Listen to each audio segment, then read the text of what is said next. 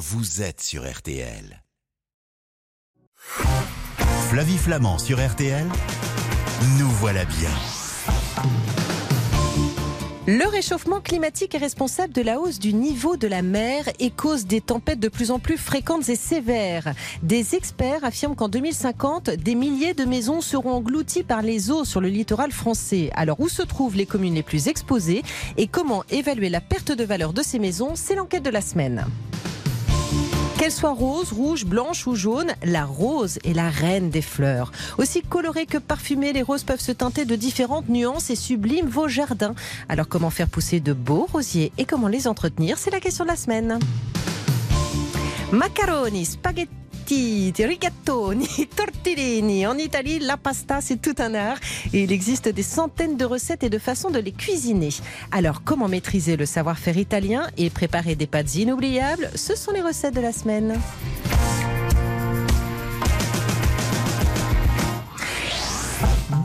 Bonjour, à toutes et à tous. Commencez le week-end en votre compagnie? Eh bien, on s'en réjouit. Argent, cuisine, jardin, nous voilà bien. C'est votre allié malin du samedi matin qui n'a pour seule vertu que de vous faciliter la vie. Allez, c'est parti.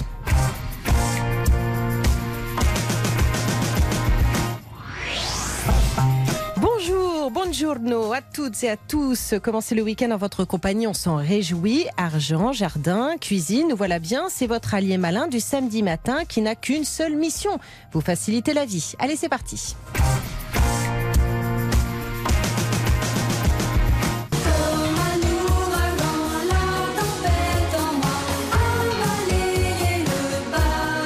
N'oubliera pas de remercier Julien Bonneau pour la programmation musicale. Bah oui, Julien, je suis désolée.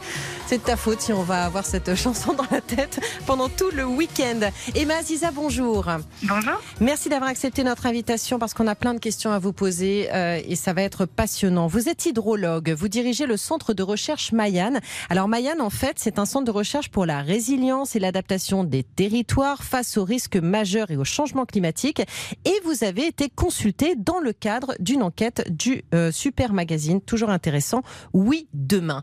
Euh, c'est assez angoissant quand même tout ça. Effectivement, quand on regarde les projections climatiques et qu'on comprend que certaines villes pourraient être rayées du territoire et qu'on est encore aujourd'hui à, à une durée moyenne des, euh, des prix immobiliers qui dépasse la vingtaine d'années, on se dit que je crois qu'on n'a pas compris là où on va et ce qui va nous arriver.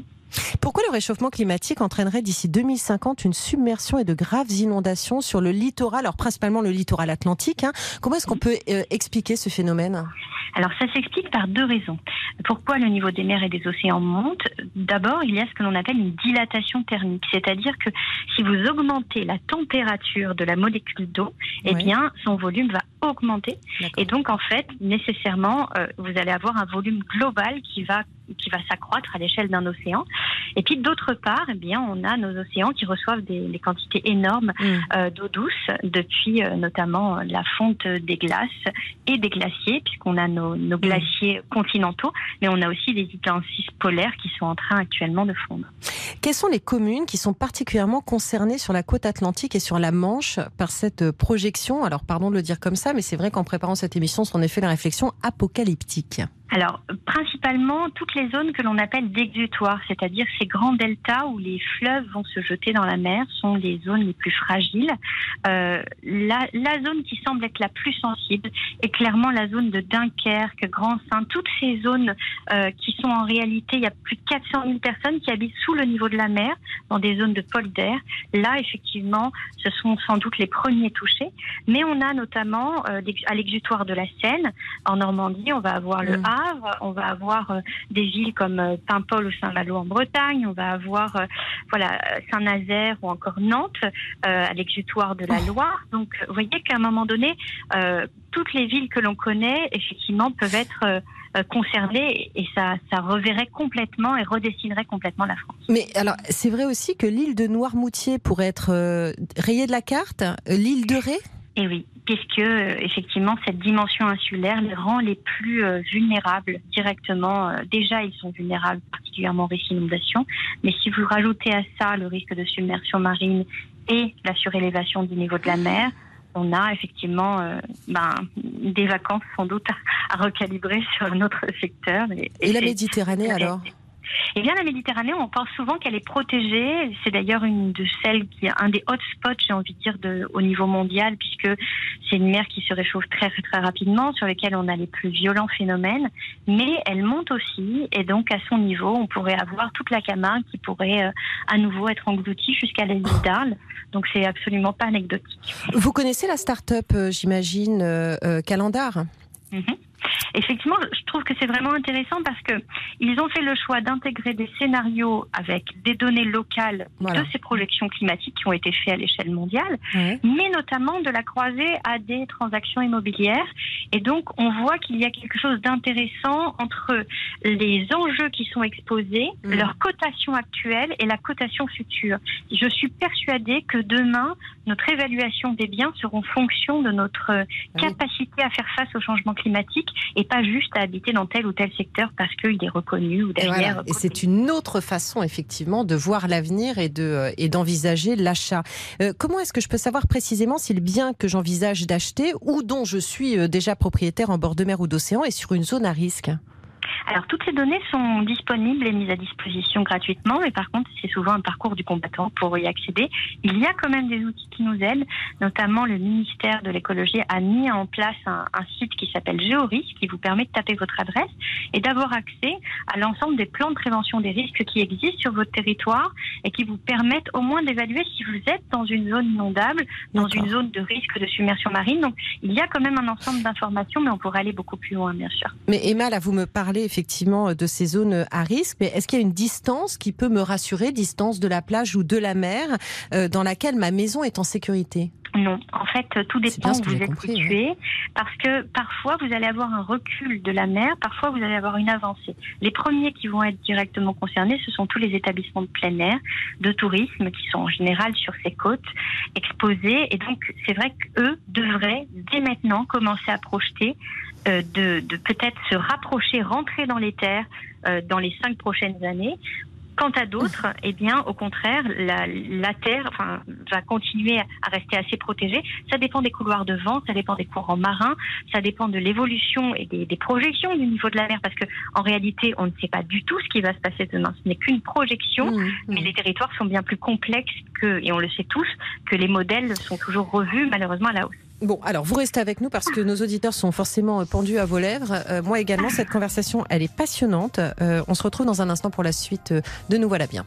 Flavie Flamand sur RTL, nous voilà bien. Flavie Flamand sur RTL, nous voilà bien. Mignonne, allons voir si la rose. Dans un instant, c'est Pierre Nesman qui va nous emmener au jardin. Après, on ira dans la cuisine d'un Italien. C'est quand même pas mal. Il s'appelle Simone Zannoni.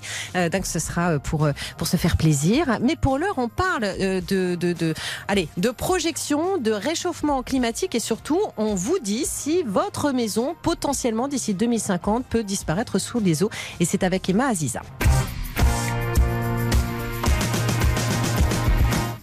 Emma, on est en train d'avoir une conversation qui est sûrement l'une des plus graves qu'on ait eues depuis que le magazine Nous voilà bien euh, existe, euh, puisqu'on fait une projection euh, en 2050, hein, on va dire, en fait une enquête hein, qui a été faite, un article que l'on retrouve dans Oui Demain, pour lequel vous avez été consulté, et qui dit qu'effectivement il y aura une catastrophe à venir, a priori.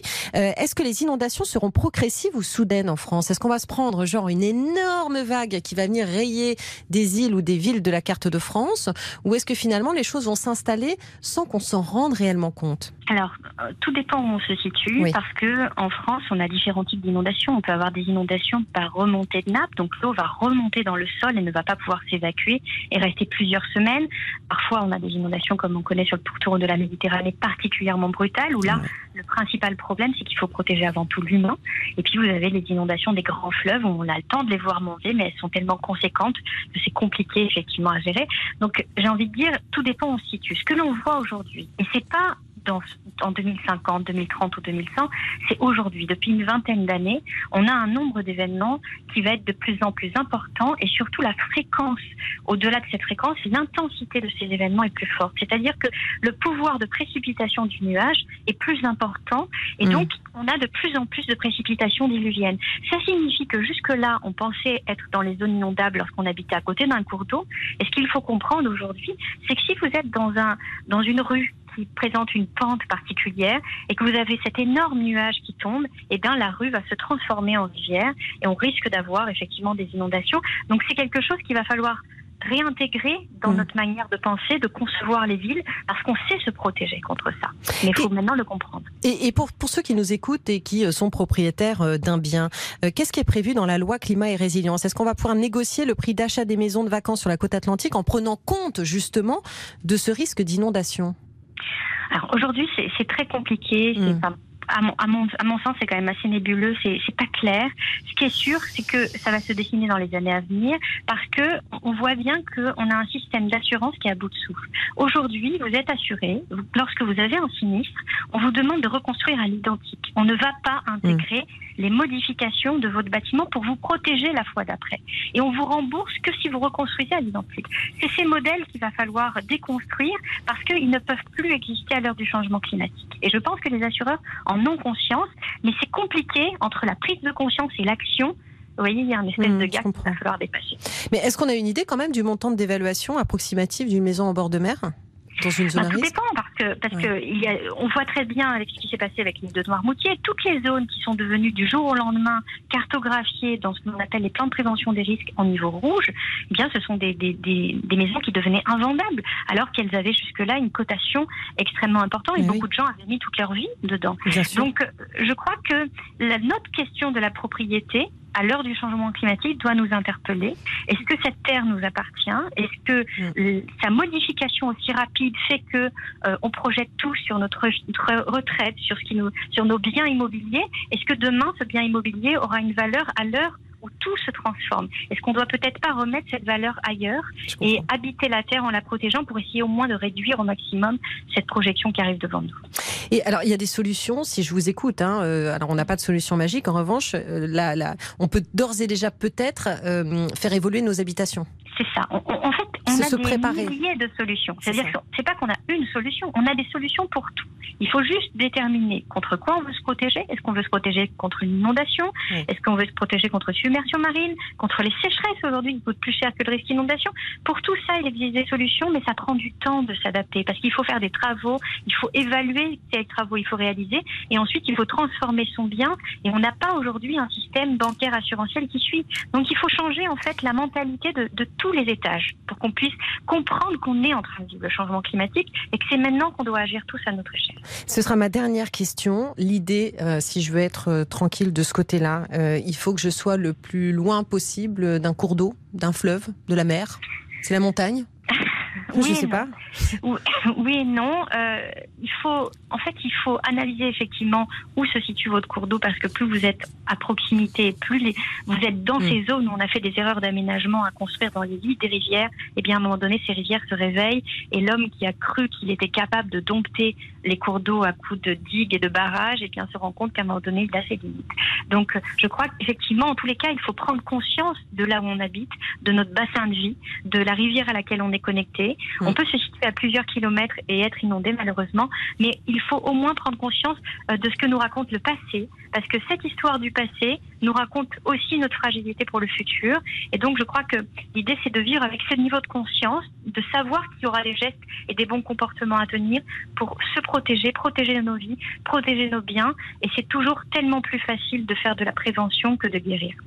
Eh bien c'était passionnant et je vous remercie Emma Aziza d'avoir répondu à toutes nos questions. Euh, c'était euh, très éclairant. On vous retrouve hein, dans le magazine Oui Demain et je rappelle que vous dirigez le centre de recherche Mayane. Merci beaucoup Emma Aziza. Je vous envoie des, des, fleurs pour vous remercier parce que dans un instant on va parler de rose avec Pierre Nesman.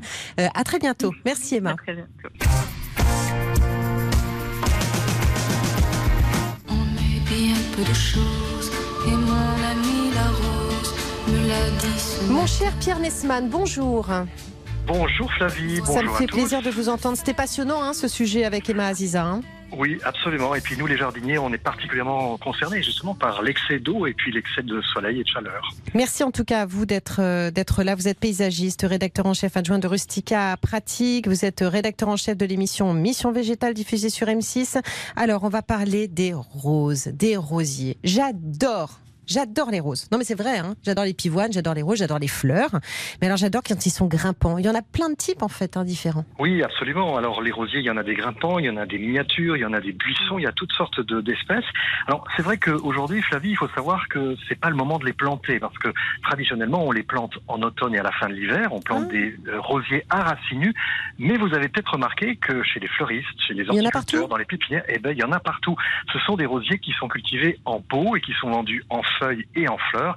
Et c'est vrai qu'à la veille de, des fêtes, de la Mm. fête des mères, c'est plutôt intéressant comme cadeau. On va se retrouver dans un instant. Avec plaisir. On va continuer à se piquer justement, hein, parce que en parlant des roses avec vous, et puis ensuite je vous ferai une petite infidélité parce que j'irai dans la cuisine d'un Italien. Désolé, hein, Pierre, hein, je vous aime bien, hein, mais euh, on se retrouve dans un instant. À tout de suite. Flavie Flamand sur RTL, nous voilà bien. Flavie Flamand sur RTL, nous voilà bien. Nous voilà bien, c'est jusqu'à 10h. Soyez les bienvenus si vous venez de vous réveiller et de nous retrouver. Euh, on a parlé de choses passionnantes avec Emma Aziza il y a un instant. On parlait du réchauffement climatique et euh, des logements français qui seront bientôt submergés par la mer. Si vous nous prenez en cours de route, je vous invite à retrouver l'émission euh, un petit peu plus tard en podcast sur rtl.fr. On va manger des pâtes dans un instant. Moi, j'ai l'impression d'avoir fait une émission sur mesure parce que j'adore la cuisine italienne et les Italiens, mais j'aime aussi les hommes qui m'apportent des fleurs. Et c'est vous, mon cher Pierre, qui nous parlez Et- des roses. Effectivement, je suis ravi. Ah, ça nous fait plaisir de vous recevoir. Dites-moi, c'est vrai qu'il y a plein de roses en pot en ce moment. Vous l'avez dit, demain c'est la fête des mères, la fête des gentilles mamans. Il faut leur fêter quand elles sont gentilles et donc effectivement euh, leur offrir des roses, euh, c'est une bonne idée. Euh, mais combien de temps ça va durer la floraison?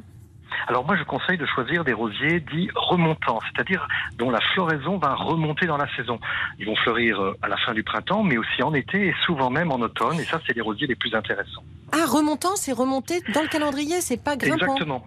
Non, ça ne veut pas dire qu'il grimpe, ça Bon. veut dire qu'il remonte dans la saison. Que la floraison remonte dans la saison, effectivement. Et lui, je peux le, je peux l'avoir en pot? Alors oui, oui, il y en a plein qui sont en, en pot. Moi, je conseille euh, Pierre de Ronsard. Pierre de Ronsard, c'est vraiment une variété qui est très Ah. intéressante, aussi bien au jardin que sur euh, un balcon, dans un grand pot. Alors l'inconvénient, c'est qu'il ne- il n'est pas parfumé. Alors si vous préférez un rosier parfumé euh, grimpant, il y a Sourire d'orchidée. Et vous avez également Rosé du matin, qui est un rosier plutôt buissonnant, à fleurs roses. Il y a une petite nouveauté qui est sortie ce printemps et qui a été baptisée aux Journées des plantes de Chantilly, c'est Rallye des gazelles, des jolies fleurs couleur caramel, un peu sable, avec des fragrances de rose, citron et de poire. Et puis moi j'ai un petit coup de cœur pour Guylaine de Féligonde, qui est un Oh, rosier grimpant. Et oui, alors coup de cœur pour le nom, Guylaine de Féligonde, mais aussi pour les fleurs, des petites fleurs qui sont d'abord jaune abricot et qui deviennent ivoire à maturité. Elles poussent en bouquet et elles ont un parfum absolument extraordinaire. En fait, il y a plein de roses différentes, plein de styles différents. Moi, j'adore les roses de jardin. Vous savez, ces roses très odorantes qui poussent un peu, on a l'impression qu'elles qu'elles vivent leur vie. Oui, c'est des roses de nos grands-mères. Vous savez, Oui, ce sont c'est ces- ça. Des, des roses à, à fleurs de pivoine. Vous évoquiez tout Oui. à l'heure les pivoines. C'est vrai qu'il y a des roses, quand on les regarde, eh bien, c'est à s'y méprendre une, une fleur de pivoine. Ce sont des roses anciennes avec des, énormément de pétales, très doubles, très Mmh. denses, et effectivement, qui ont des parfums de roses absolument exquis. Mais est-ce qu'il y a des rosiers qui déçoivent, qui sentent pas Non. bon, qui sont moches? Un, ro- un rosier, par définition, c'est le- la rose, c'est la plus belle des fleurs du jardin, c'est la reine des jardins. Donc, elle ne déçoit pas. Elles ont des avantages et des inconvénients. Et moi, ce que je conseille, c'est vraiment d'essayer de cumuler le maximum d'attraits. Une très belle rose, une très belle fleur qui vous plaît, mais aussi un parfum et pourquoi pas, et aujourd'hui c'est le cas, des feuillages résistants aux maladies, notamment avec euh, les labels rouges, qui sont des variétés qui sont sélectionnées justement pour leur résistance aux parasites et aux maladies. Où est-ce que je le plante, mon rosier?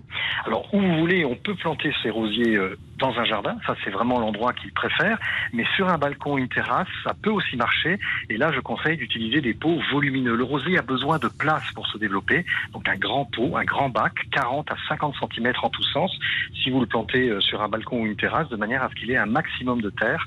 Et là, euh, il pourra évidemment euh, s'épanouir pleinement. Plein soleil? Non. Plein soleil, oui, oui, oui. Le rosier demande beaucoup, beaucoup de lumière, beaucoup de chaleur pour pouvoir fleurir. C'est vraiment une plante qui est très gourmande en lumière. Donc installez-le au sud, au sud-est, au sud-ouest, et euh, vous verrez très vite que s'il est à l'ombre ou s'il est un peu euh, abrité par des arbustes, il va orienter ses rameaux vers la lumière et il va se déséquilibrer un petit peu. Donc vraiment pleine lumière. Mais on doit beaucoup l'arroser ou pas? Parce que, pardon, je vais vous parler de ma vie, mais moi j'ai un balcon qui est plein soleil, mais vraiment plein soleil. À chaque fois que j'ai essayé de mettre des rosiers, ils, ont cramé. Je vais faire discuter là. Ils ont cramé probablement parce qu'ils n'étaient pas suffisamment arrosés ou ah, peut-être que le pot était trop petit. Ah, d'accord, ok. Parce que le rosier, il a besoin, comme je disais, beaucoup de, terre, de volume de terre important, et il faut l'arroser quand il est en pot pratiquement tous les jours, à moins d'avoir un système d'arrosage automatique. Mais c'est vrai que le rosier est gourmand. Et dès qu'il a un coup de soif, les feuilles retombent, elles jaunissent, il s'arrête de pousser, les fleurs euh, ne se développent pas, et donc c'est plutôt euh, la déception. En revanche, on est bien d'accord qu'on ne les arrose euh, que le soir ou le matin avant que le soleil ne tape véritablement. Exactement. Et on n'arrose pas le feuillage, on arrose directement le, sol, le pot, et on s'assure que une fois que l'arrosage est fait, l'eau soit bien infiltrée dans le substrat, quitte à réarroser tout de suite après pour que vraiment la totalité du pot soit complètement immergée et égorgée. Bon, allez, le langage des fleurs, ce sera ma dernière question. C'est la fête des mères demain. On offre quelle couleur? Alors, le blanc, ça va signifier prends soin de toi, ma ah. petite maman. Voilà. Le rouge, c'est mon amour, veille sur toi. Et puis le rose, c'est ne compte que sur moi. Donc voilà, il y a le choix pour euh, fêter nos mamans dès demain. Merci beaucoup, mon cher Pierre. Vous m'en voulez pas Je vous fais une infidélité? Non. Je pars en Italie? Ah, allez-y. Ah, vous n'êtes même pas jaloux. Vous pourriez être jaloux quand même. Vous charriez, quoi. Ils sont, ils sont fous complètement. Je viendrai vous rejoindre. attendez, je vais voir si on vous invite. Dans un instant, on va rejoindre Simone Zanoni, chef étoilé au Georges V, et il va nous parler de la pasta.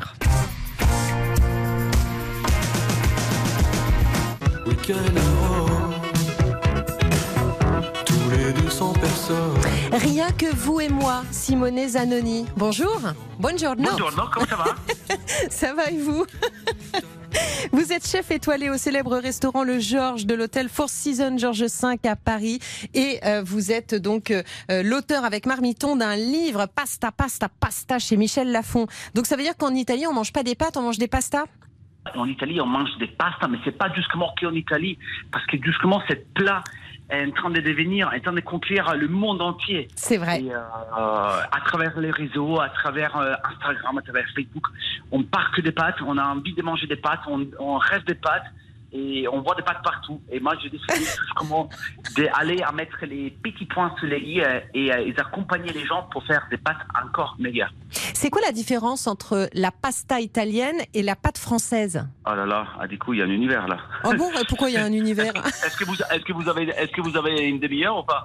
Non, je non, j'ai pas une demi-heure, mais j'ai goûté en revanche et la différence, elle est là.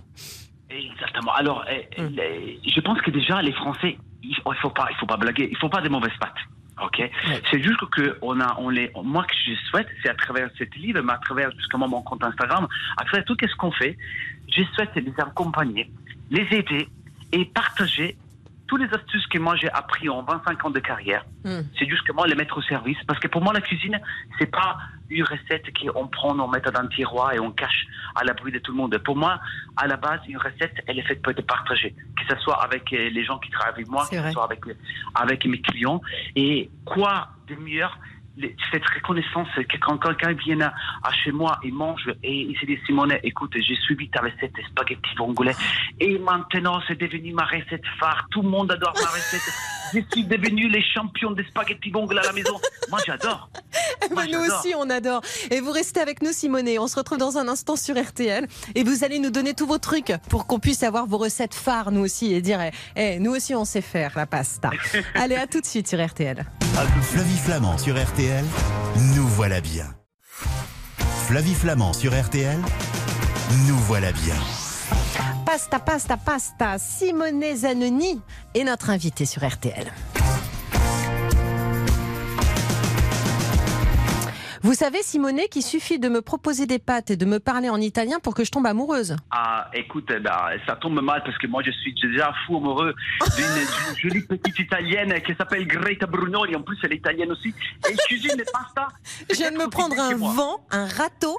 On dit, on dit se prendre un râteau en France. Hein. Vous venez de me mettre un vent. C'est génial, j'adore. Mais on peut être potes quand même et vous pouvez me donner des trucs, on est d'accord Mais bien sûr, encore une fois, moi, j'ai juste une envie, une chose, qui de voir des gens et... qui cuisinent leurs pâtes mais encore meilleures. Mais alors attendez, parce que euh, c'est quand même pas facile. Hein. Franchement, faire soi-même ses pâtes fraîches, moi ça me fait peur. Je n'ai jamais essayé. Écoute, j'ai passé, je, je me suis vraiment concentré mm. sous et, j'essaie de comprendre la problématique justement des Français parce que mon livre est, est, est dédié justement aux communautés françaises et francophones. pour les aider, pour les accompagner à la façonnage de leurs pâtes. Mais, mais aussi, comment choisir les pâtes Parce qu'on a des pâtes fraîches, on a des pâtes sèches, on a des pâtes sans gluten, on a des pâtes avec gluten, on a des pâtes aux œufs. Alors, j'ai essayé de, de, de, structurer tout cet univers complexe. Et j'ai donné plusieurs recettes. Mais à la base, qu'est-ce que j'ai dit aux gens? J'ai expliqué dans le livre, j'ai dit, écoutez, faites-vous plaisir. Mm. Et surtout, et surtout, allez c'est pas parce que vous faites des pâtes aux œufs à la main qu'elles vont être meilleures que des pâtes sèches qu'on achète en commerce. Il faut juste choisir la bonne recette avec les bons formats de pâtes, avec la petite technique de cuisson. Hmm. Et du coup, vous avez une assiette, euh, comme moi je dis toujours, bombe atomique. Bon, alors moi je vais vous poser des questions toutes simples. Hein. Déjà, euh, est-ce que je dois mettre du sel dans l'eau quand je fais les pâtes? Alors, surtout quand vous faites, que ce soit que vous faites des pâtes sèches ou des pâtes fraîches, toujours assaisonner l'eau.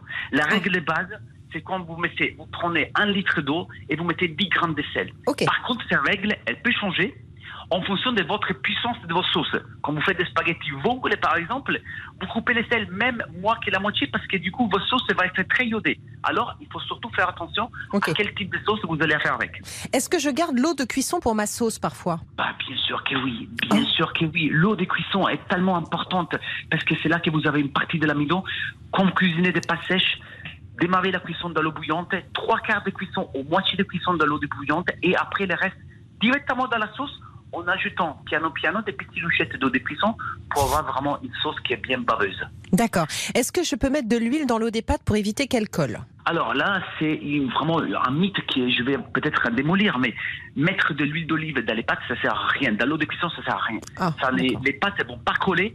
C'est juste que du gaspillage d'huile d'olive. Alors, qu'est-ce que je fais si, pour qu'elles ne collent pas mes pâtes? Ben, elle colle pas du tout. En fait, alors, ça quand, pas coller, quand vous posez des pâtes fraîches, par exemple des raviolis, mm. les raviolis sont très sensibles parce que si les raviolis vont tomber directement sur le fond de la casserole, il va coller. Mm. Alors, avec une luche, créez un tourbillon avec vos tours de cuisson, sans vous brûler bien sûr. Vous mm. créez un mouvement de l'eau, l'eau elle tourne en tourbillon et vous, vous allez poser les raviolis à l'intérieur. Les raviolis ne vont pas tomber directement sur le fond de la casserole, il va tourner dans la casserole et du coup il ne va pas coller. D'accord. Il y a des centaines de variétés de pâtes différentes. Il y a les pâtes à, à Des milliers.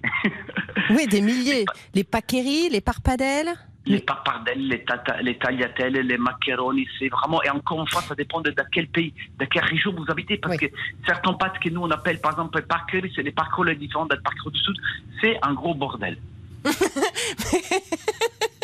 Mais c'est bien aussi ce bordel. Vous préférez lesquels, vous?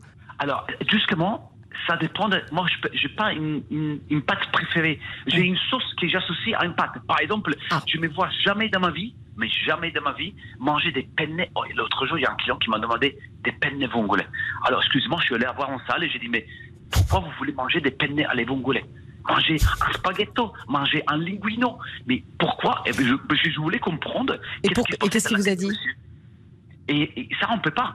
Par exemple, le, la carbonara. Oui. Carbonara, ça dépend si je cuisine pour jusqu'à 4, 5, 6 personnes. Je fais des jolis spaghettis, je fais des pitchis, je fais des gros, des pâtes longues. Mais quand ça devient, les volumes deviennent plus importants, je fais des pâtes courtes parce que c'est plus ah, facile à cuire. Je, fais des macaronis, je fais des pâqueries. Vous voyez, mm. ça dépend vraiment, c'est très variable la chose. Mm, d'accord, ok. Euh, dites-moi, il paraît que vous avez un secret pour la sauce bolognaise. Alors, il faut pas, parce que nous on dit bolognaise, bolognaise, bolognaise et ragoût. En Italie, attention quand vous, vous parlez de sauce bolognaise, c'est vraiment une sauce qui à la base n'a pas de tomate à l'intérieur, a juste que du concentré de tomates. Hein il, y a, du jus. Oui, tout à fait, tout à fait. La vraie sauce bolognaise qui vient de Bologne, elle a vraiment pas de, elle a pas de, de tomate à l'intérieur. Ça, c'est ce qu'on appelle un ragoût. C'est autre chose. Oui. Alors, euh, parce que le problème qu'il y a en France, c'est comme quand on dit parmesan, c'est du parmigiano reggiano, c'est du grana padano, on mélange un peu toutes les choses. La vraie sauce bolognaise, elle est faite aussi avec les choux, parce qu'elle est née à Bologne. Du coup, moi, par exemple, qui j'adore la charcuterie, je garde toujours les petits shoots des charcuteries, les tranches qui sont pas trop belles, je mm. les garde à côté et je vais les émancer avec mon, mon bœuf haché pour justement donner plus de goût à ma bolognaise. Ok. Oh, c'est génial. Merci beaucoup, euh, Simone Zanoni, d'avoir passé ce moment avec nous. Je vous laisse à vos cuisines du restaurant Le Georges au Four Seasons Hôtel Georges V à Paris. Et je conseille votre livre Pasta, Pasta, Pasta aux éditions Michel Lafon. À bientôt. Grazie mille. Ciao, ciao. Ciao, ciao. Et voilà, nous voilà bien, c'est déjà fini. Pour écouter cette émission en podcast, rendez-vous sur l'appli RTL ou sur les sites partenaires et les recettes de pasta de Simone vous attendent sur rtl.fr. Je vous retrouve dès lundi à 20h sur votre radio préférée avec Jour. C'est le magazine qui explore notre mémoire collective, c'est passionnant. Et la semaine prochaine, même heure, même endroit, pour un nouveau numéro de Nous voilà bien. Juste après les infos, c'est RTL qui continue de vous régaler. Prenez bien soin de vous, passez un excellent week-end. À l'écoute RTL, bien sûr, je vous embrasse.